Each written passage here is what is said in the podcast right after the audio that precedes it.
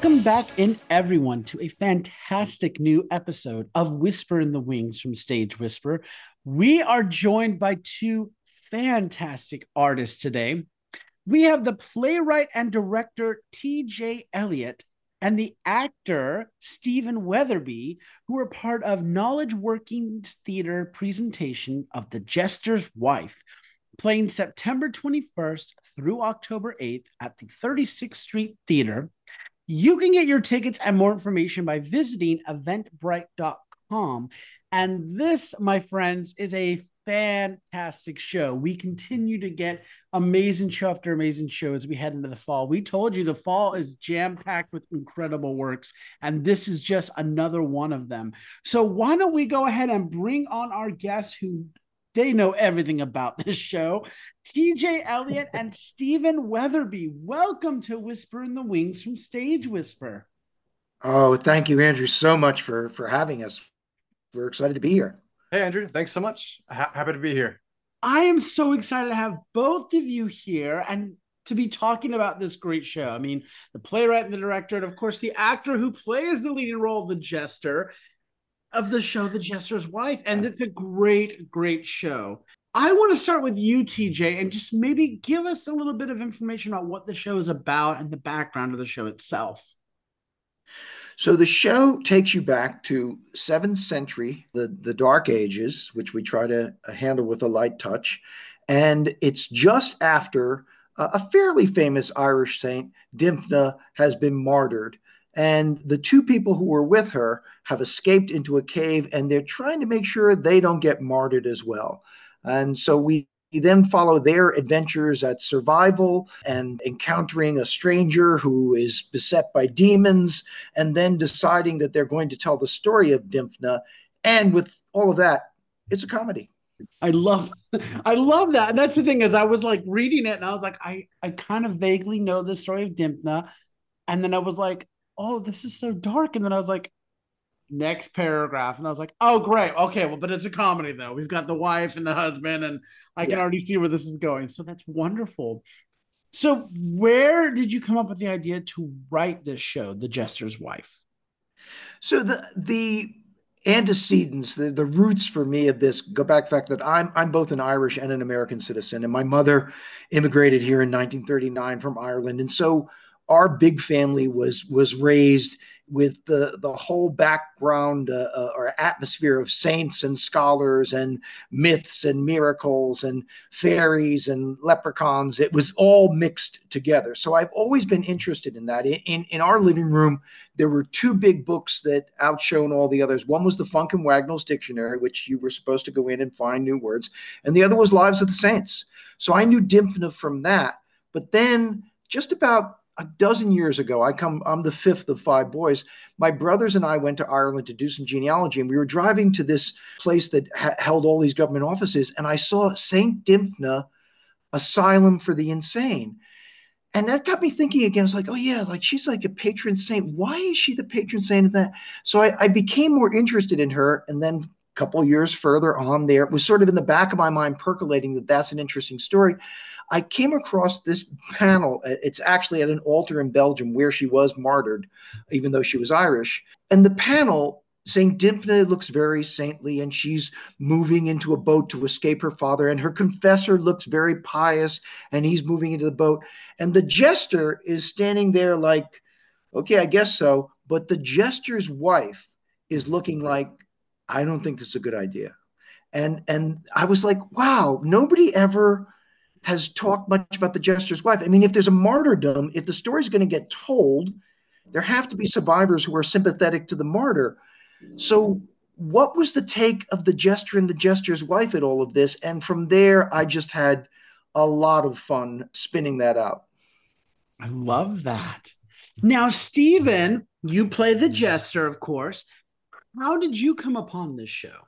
So you know, no no big mystery there or anything. I, yeah, I saw that the ad on backstage, but you know, two things specifically caught my eye about the show. Just in reading the the synopsis and you know the character breakdowns, I was like, you know, this is I've never seen a telling or you know a, a play based around I, I, Irish an Irish tale of folklore. You know, and there's you know religion weaved into it, high comedy. You know, you could tell there's like a vaudeville aspect to it, reading some of the sides, and also you know having a, a, a jester character. You know, in the medieval dark ages, for lack of a better term or phrase, you know, playing second to his wife. It's called the jester's wife. So yeah, we just get a lot of her perspective, and I, I think that's something that didn't. I'm just going to go out on a limb and say didn't happen too often in those times. And so this plays a really fun exploration of that gender roles and you know it's all wrapped up in comedy like i mentioned.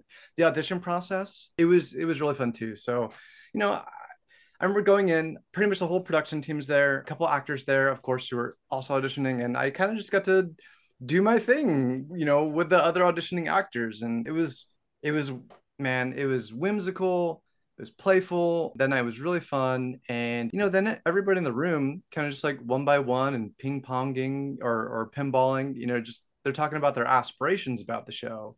And then we're talking about general, you know, theater philosophies and inspirations from past works that have influenced influenced our artistic choices thus far and how those will probably influence the jester's wife and everybody was just taking turns and you know geeking out about what we were, you know, not only going to make we're making the evening uh, of the, those auditions, but you know, obviously what we wanted to cook up with each other down the road.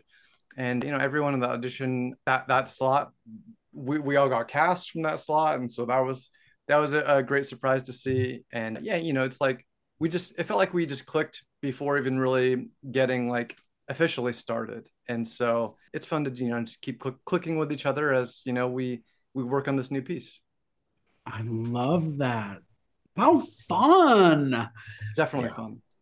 Now, what has it been like developing the Jester's Wife? I'm gonna stick with you on this, Steven.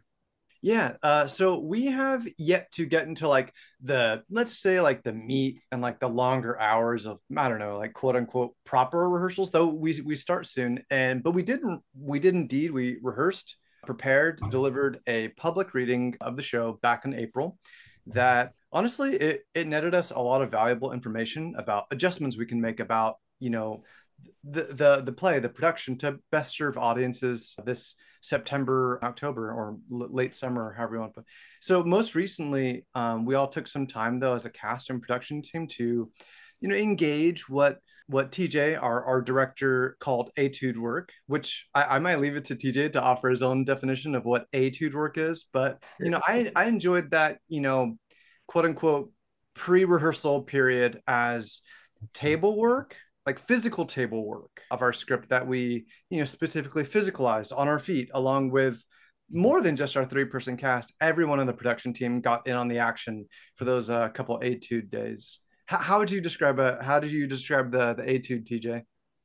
Well, I, you know, it's not my idea. It's all, the way back to Stanislavski, but but the person I I'm particularly influenced by, Declan Donnellan, just a great theater director. And and Donnellan says just this common sense thing is like you're going to get these people together. They don't know each other. They're going to be all tight. You know, find some ways to let them explore and and be free about it.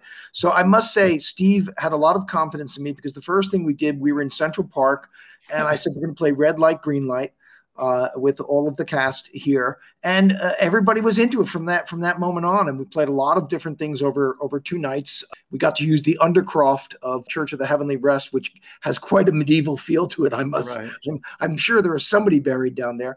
And, and and so it was uh, it, it's a it's a lot of fun but it, you know etudes are don't get into the scenes themselves get into you know what's the given circumstances right you know it, it, and especially it's so much fun because we don't feel the need to do this as some sort of historical lecture, but we can play around with what the heck was going on for someone in the seventh century. You know, when it, just the, the, whole idea of uh, you've survived a beheading, the whole idea of you know what are you going to go do do next there, and what were you doing before? Those were really interesting to explore.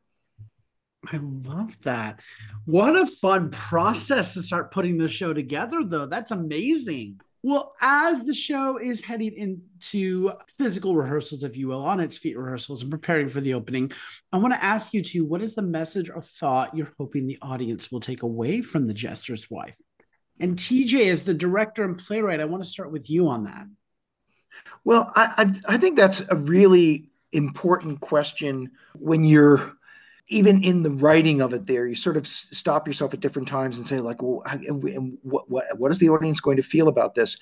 I think the most important thing for me is this idea of whose stories get told. And I, I, feel that that's something that's coming up in a lot of work that's being presented. And I think profitably, right? You know, so if it's something like Fat Ham, there was like, well, you know, what if we look at this in a in in a in a different way? And there are a lot of different examples of of, of this. So I, I I would love the audience to leave with even more of a curiosity about what are some alternate versions of the stories they take as sort of the bedrock of their existence. So we, you know, we take, oh well, that's a, that person's a saint and she was a martyr, but was there another way to look at that? And and was that a male voice that decided to emphasize certain aspects of that such as you know virginity and kind of a, a hatred of the body? And what happened especially in ireland to these really powerful female voices that that existed that celebrated our, our connection with our bodies and our connection with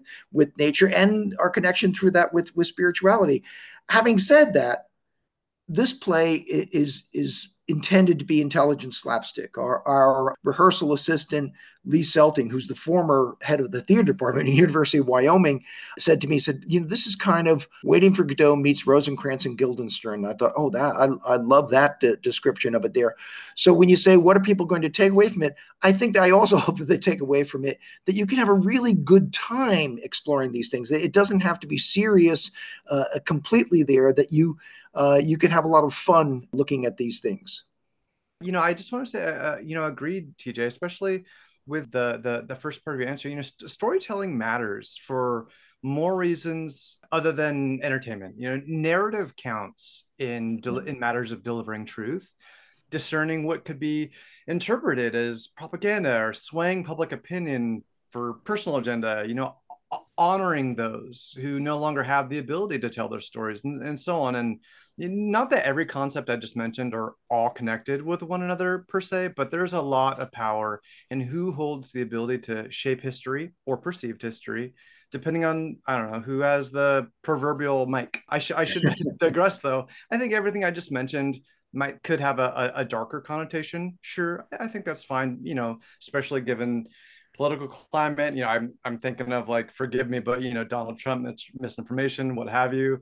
But you know, this this really is a much more lighthearted and fast-paced comedy that sure does have a connection to what I mentioned. You you know, but yeah, storytelling, narrative, it matters. I love that though. That's fantastic. So my final question for this first part of our interview is who do you hope have access to your show? And Steven, I'm going to start with you first on this. Yeah, yeah, thank you. I, I think this would be a great show to take a date to. So, you know, lovers out there, you know, come one, come mm-hmm. all. I think those who also maybe are going through a rut could come through, leave any stressful thoughts behind them for a couple hours.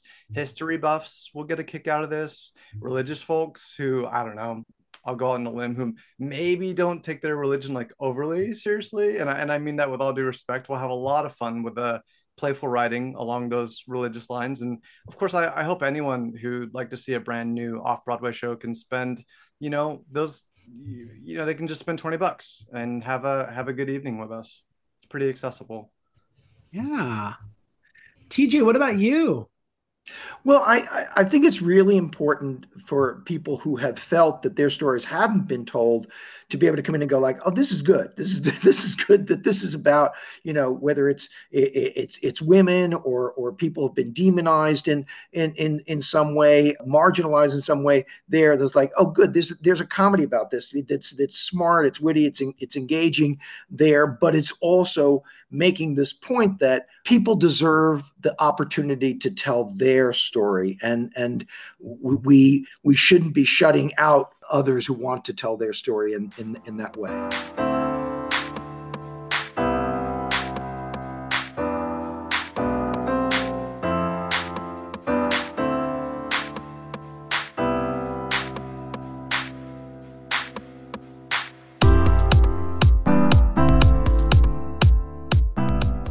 want to switch things up now for our second part of our interview. And as our regular listeners know, this is the part where we let our listeners get to know our guest a little bit better. And I want to kick things off with our regular first question, which is what or who inspires you? What playwrights, composers, or shows have inspired you, or are just some of your favorites? And Steven, you know, why don't we start with you first on this?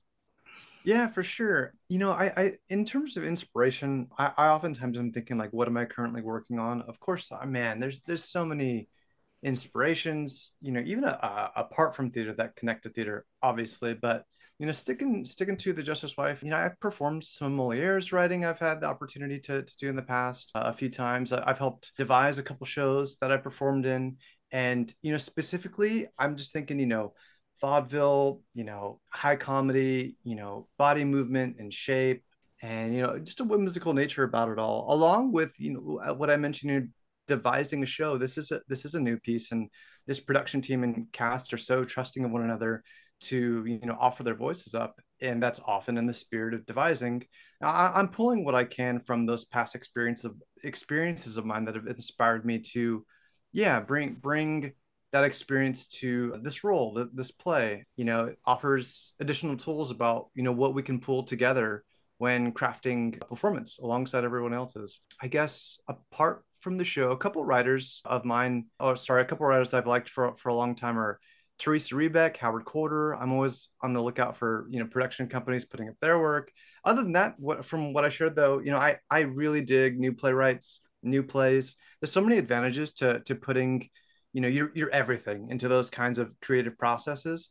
And i often feel like i learn i learn and grow the most from from new writings new people you know. It fills my heart fills my soul. Yeah i, I gotta tell you so yeah Th- thanks for asking that question about inspiration. Love that. What a wonderful list there. Tj what about you well, you know, some of the people. Uh, I'm so glad you mentioned Teresa Rebeck, who I, I, I just think is a, a, a model for that there. But I, you know, I go back to when I first started working as an actor. I was in my late teens. I was in college, and one of my most in, important experiences, and I'd say it's it's lasted, you know, it's 50 years ago for me, is that I got to play Pozzo in and to co-produce a touring production of Waiting for Godot. I mean, I was 20 years old. You shouldn't be playing when you're 20 years old, but nonetheless, Beckett ends up being introduced me in that way. And that combination of, of you know, existential terror and as Steve just said, vaudeville humor, like I was like, wow, this is really good. And you know, you get to play different pieces. Ionesco similarly for me. And then as I moved on uh, as as an actor, I had a really nice experience. I was I was in a couple of Mamet things, and I know David Mamet. Uh, you know, uh, some people have difficulty with him now, uh, and I you know I, I don't blame them necessarily, but he was very encouraging to me as as a young actor writing to him and saying hey we're in regional theater and we're doing this stuff here and he he wrote back really nice stuff didn't have to do that and so being in Mamet I learned a lot I think about dialogue and about staging and and theater if I had to say the two people like or my go-to people there that would be Alan Ayckbourn and Tom Stoppard. And and Ayckbourn because he's very open uh, about playwriting and about how to write write plays there. And so it, was funny during the pandemic we, we couldn't get enough of like finding Alan Ayckbourn plays to to to watch there and just sort of take them apart. It's like it's brilliant how he moves the action around in in that way. Stoppard uh, similarly, he's somebody who writes a lot. And you know when I I say that I kind of got lost down a rabbit hole with all of the things that are possible to investigate on seventh century jesters and their wives and religion and pirates there you know that's that's sort of Stoppard uh, influenced uh, as as well. It just it's a process that goes on. I you know probably started when i was in the high school library reading those great books. I don't even know if they exist anymore. I used to be able to pull out a huge volume that said best plays of the 1940s best plays of the 1950s and you sort of read through them all and get it get a sense of where the differences are and you know the millers and the the williams and things like that. But the what I go back to in terms of a theater moment that that really sticks out for for me. Many of the, there's just too many to to list, but one that my roommate, who was also in that production, Waiting for Godot, had a season pass to a public theater. And this is like 1972, 73. And in the same season, we saw that championship season with Paul Sorvino was in it, Charles Durning was, was, was in it there, written by Jason Miller, and Girls Who Have Considered Suicide When the Rainbow's Enough by Ntozake Shange and just, you know, to just have been in New York and it's just like, yeah, I, you know, I, I want to be part of that moment. Whether you're whichever whichever side of the stage you're going to be on, you want to be part of that moment again and again and again. Oh wow, love that. Well, that kind of leads me to my next question, which is: Have either of you seen any great theater lately that you might be able to recommend to our listeners? Yeah, yeah. Okay, so let me start with there's this young or, or new production company, and they're they're headed and the production team, what do you call it? Like co-founders are are four young people in the city. They're called Personal Pizza Party, and uh, they're just really cool. I've seen some of their their theater lately. I've been to some of their events. Yeah, it's just just really fresh stuff, really sharp writing, and they're they're just smart as a whip. I, I'm really inspired by by what they do. You, you can Google them, check them out. Uh, Personal Pizza Party. They're constantly putting on you know events in the city. They have a website.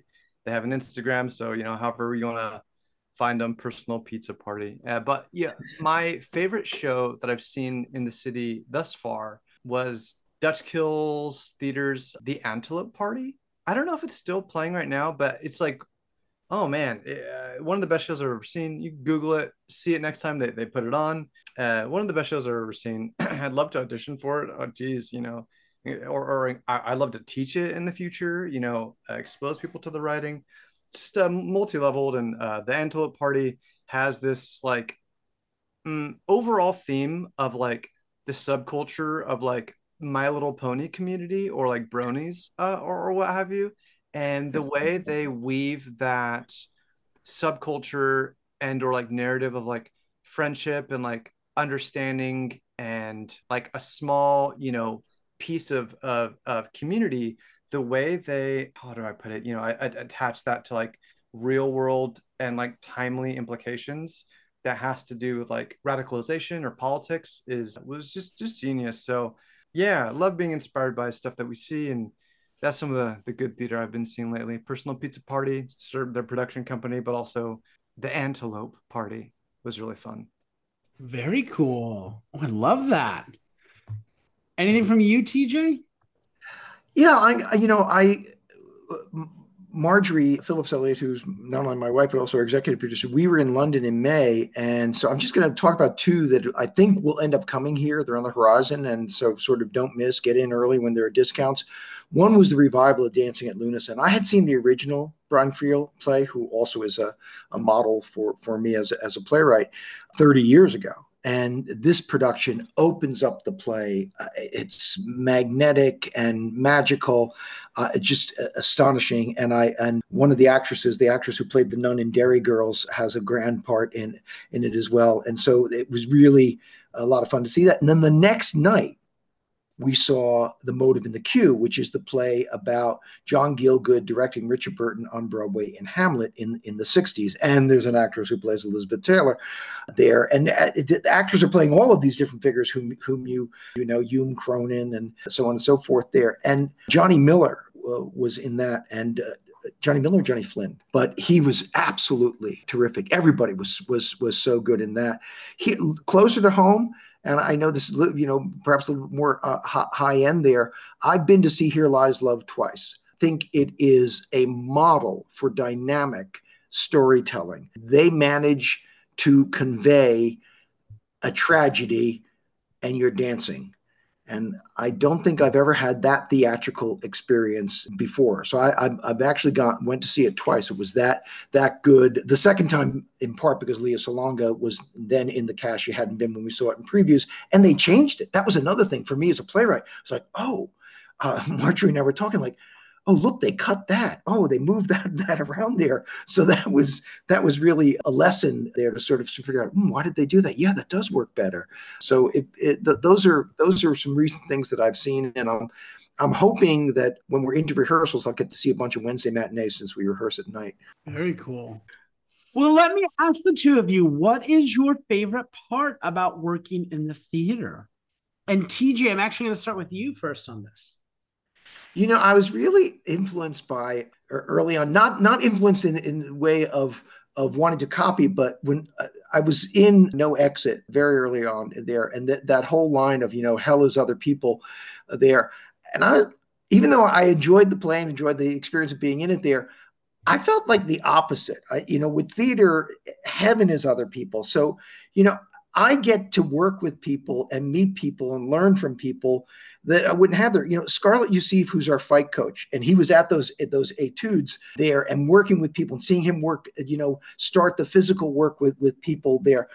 It's like how would that happen anywhere else for someone of my vintage to be with someone who's you know probably 40 years or more younger than me there. And the, the same is true with our, our other actors, uh, Xander Jackson and Emma Taylor Miller. Uh, people like Taylor Lilly, who's our lighting designer, Margaret Montagna, who does sound sound design for it, and as I already mentioned, Elena Venoni and, and Gloria Novi.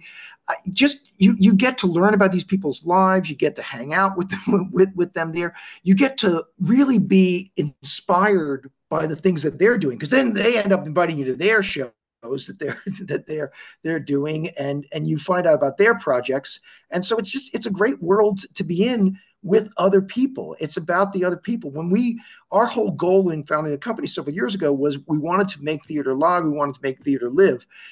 And theater doesn't live unless it's an ensemble production. And so that's that's what's what it is for me. I love that. What about you steven yeah, I, am gonna I'm gonna piggyback off of TJ, and but I I, I will I'll, I'll, maybe I'll just be how do I put this? You know, just honestly, a moment like this, Andrew, TJ, but there's I can think back to so many lovely, lovely conversations and like keyword conversations with people about theater. What do what do you want to call that? Like talk and shop or whatever, but or you know, reacting to a show or so often from in uh, in usually it winds up being artist to artist.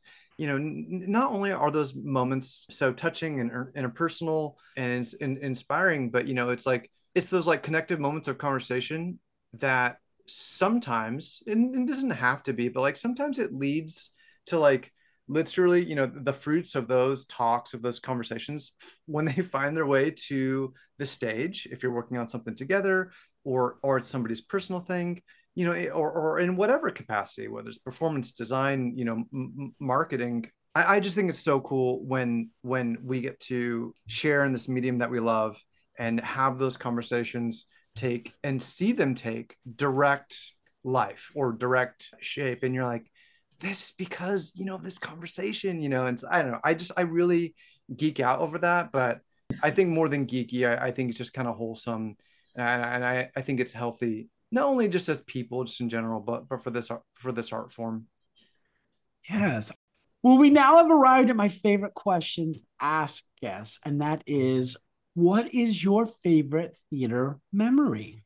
I have something that comes to mind and uh, you know i'll do my best to explain. You know just just making people i i'm not going to do a specific memory just making people react so let me explain, you know, oohs and ahs and giggles and gasps, even quiet moments where you feel, or, or, or at least I hope, you know, audiences are uh, engaged and they probably are. And they're, they're hanging on even, you know, the quieter moments on a stage, waiting for the, for the words, the reactions. And typically like when folks react to live theater, I, I think it means that they're going through some kind of transformation in that moment you know, in their seat, you know, in the dark or what have you, you know, with people side by by, by side them as as you know, we're all partaking in a story being told on stage. And I, I think that that often is connected to shared circumstances, idea, shared ideas, philosophy between audience um, and the action happening on stage. And it's like as a performer sometimes and as an audience member, I get to form bonds with brand new people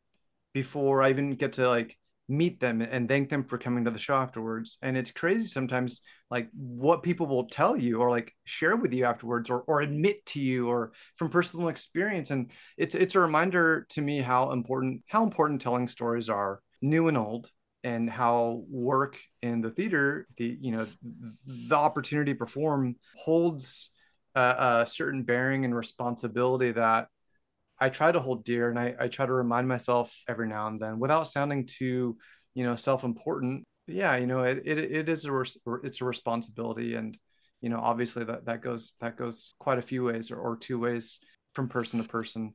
So yeah, just going back to it all, reacting, uh, making audiences uh, react or, or reacting because I I've got a strong feeling it means so much more than just a reaction there's transformation happening. And I think that's really beautiful.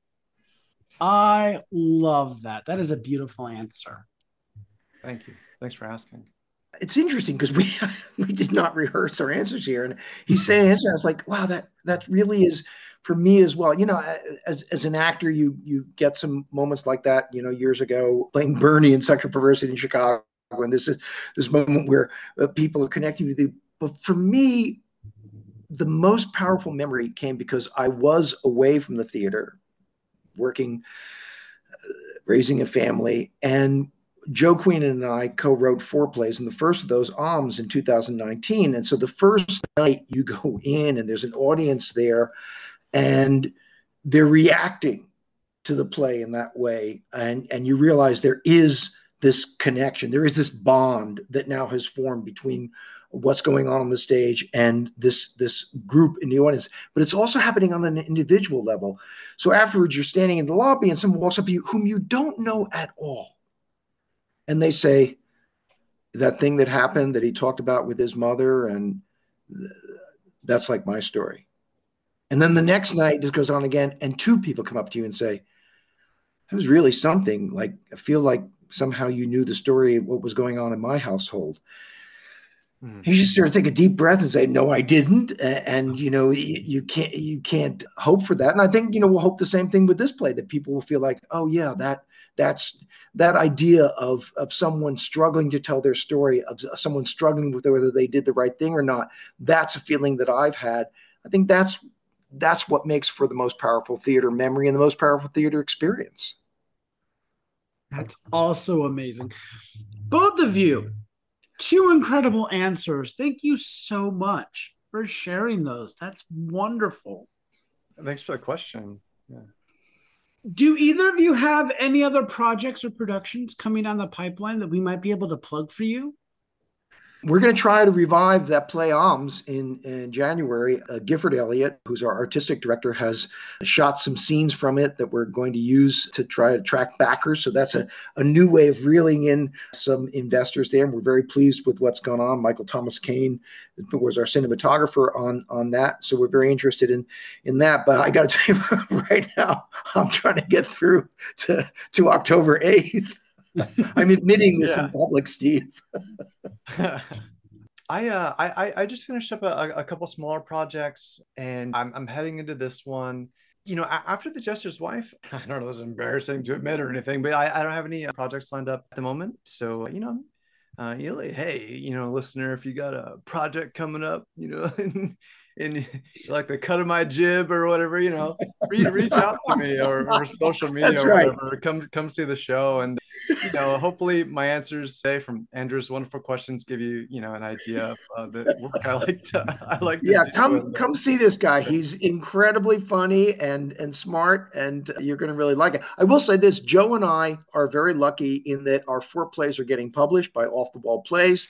Three of them are out now, Alms, Grudges and Genealogy and the fourth one, The Oracle, which was the one we did at Theater for the New City last last May will will come out there. So that's something we're also working on is is is getting those better known and uh, out to it's exciting to uh, you know to and i didn't realize this maybe you would know this andrew but like a lot of people now when they get plays it's no longer getting the printed play. It's a digital copy uh, of it there and, and they license completely through through that way. So it's been an introduction to to a new a new world. I still love going into the drama bookshop and just sitting there and reading plays but uh, apparently there's a whole digital reality to it that's uh, blossoming.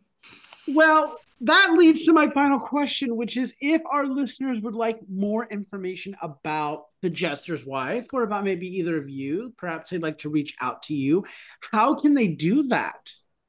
Well, uh, Eventbrite, the tickets are up there. And I want to say for your listeners, use a promo code jester hyphen besties and you'll get $5 off the $20 ticket. So you'll get it for for 25% less there. So that's a capital j on jester hyphen capital b on besties uh, and uh, has all the information there. If you want to get in touch with us www.knowledgeworkings.com and that's all lowercase www.knowledgeworkings.com and you can find out lots of information about the other things that we've done and contact us directly from there. We're we're very open to it and we're always looking for collaborators. Uh, you know, one of the things that our artistic director Gifford Elliott is is looking at here. You mentioned projects coming up there. He's actually looking for smaller projects in 2024 to launch. So there's there's an open invitation for folks who who want to collaborate, who think that they have a similar vision to what we have on the website. That's amazing. Yeah, you know what, uh, TJ? I don't know if this is embarrassing for you. Hey, we TJ and I both have personal Instagrams too. So apart from the production, you know, info, if you if you're like that TJ was a cool guy, you know, look him up on Instagram. I, I will state your Instagram, TJ. Uh, uh, you know, but well, it's born born in the Bronx, fifty one. Uh, born born in the Bronx, fifty one, and also Knowledge Workings Theater has Instagram and Facebook as well. That's right, and I'm Steve Soar on Instagram with a V. Steve soar like a dinosaur. Don't tell me why, but that's that's what it was, what it is. And and both of our you know IGs you know have have info, you know the, the links about the show and the production company that that that TJ mentioned. Those are and ticket links. Those are available on our Instagrams. That's Steve right. Soar and Born in the Bronx, fifty one. Well, TJ, Steven, thank you so much for taking the time to speak with me today about this incredible show and just sharing your incredible insights. Really, this was an, just an amazing experience. I really appreciate your time. So thank you so much. Andrew, let me say, not only do I appreciate your having us on, but I appreciate this show because we need to build demand for theater. And, and the way you bring on folks like ourselves and give us a chance to talk about it and highlight that, that is as critical an element right now for theater as anything. So thank you and thank Hope Bird for everything you do. Thank you. Yeah, likewise. Thank you, Andrew, so much. Stage Whisper Pod, you, you have a, a, pretty mighty following so far. And yeah, th- this is, you know, definitely, you know, like tuned in, like on the pulse, on the ground podcast. Been really cool. I told you b- before we started the interview, I've been listening to you pretty much, pretty much since I, I moved to the city. And yeah, yeah. Th- thank you. Thank you for this interview. Thank you for what you do. Thank you both for those kind words. That that's amazing. Thank you so much. My guests today have been the incredible playwright and director TJ Elliott and the actor who is playing the jester, Steven Weatherbee, who are part of Knowledge Workings Theater presentation of The Jester's Wife. It's playing September 21st through October 8th at the 36th Street Theater, and you can get your tickets and more information by visiting eventbrite.com and if you'd like to save some money on those tickets, you can use the promo code Jesters Besties, and that's Jesters hyphen Besties with a capital J and a capital B, and you'll save $5 on $20 tickets. I mean, that's a great deal right there. We also have some contact information for our guests and the theater company, which we'll be posting on our episode description as well as on our social media post. So make sure you check out all of that. But first of all, head over to eventbrite.com right now. Get your tickets for The Jester's Wife playing September 21st through October 8th. We're going to be letting you know very soon when we're attending so we can all make it a stage whisper night out at the theater because this is a hilarious show. We can't wait to see it. The Jester's Wife, September 21st through October 8th at the 36th Street Theater. So until next time, I'm Andrew Cortez reminding you to turn off your cell phones, unwrap your candies, and keep talking about the theater in a stage whisper. Thank you. Two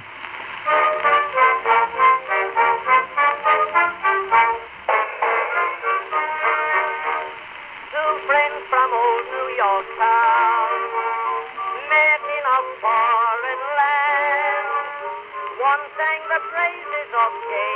If you like what you hear, please leave a five star review, like, and subscribe. You can also find us on Facebook and Instagram at Stage Whisper Pod. And feel free to reach out to us with your comments and personal stories at stagewhisperpod at gmail.com.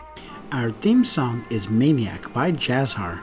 Other music on this episode provided by Jazzar and Billy Murray. You can also become a patron of our show by logging on to patreon.com slash stage whisper pod. There you will find all the information about our backstage pass as well as our tip jar. Thank you so much for your generosity. We could not do this show without you.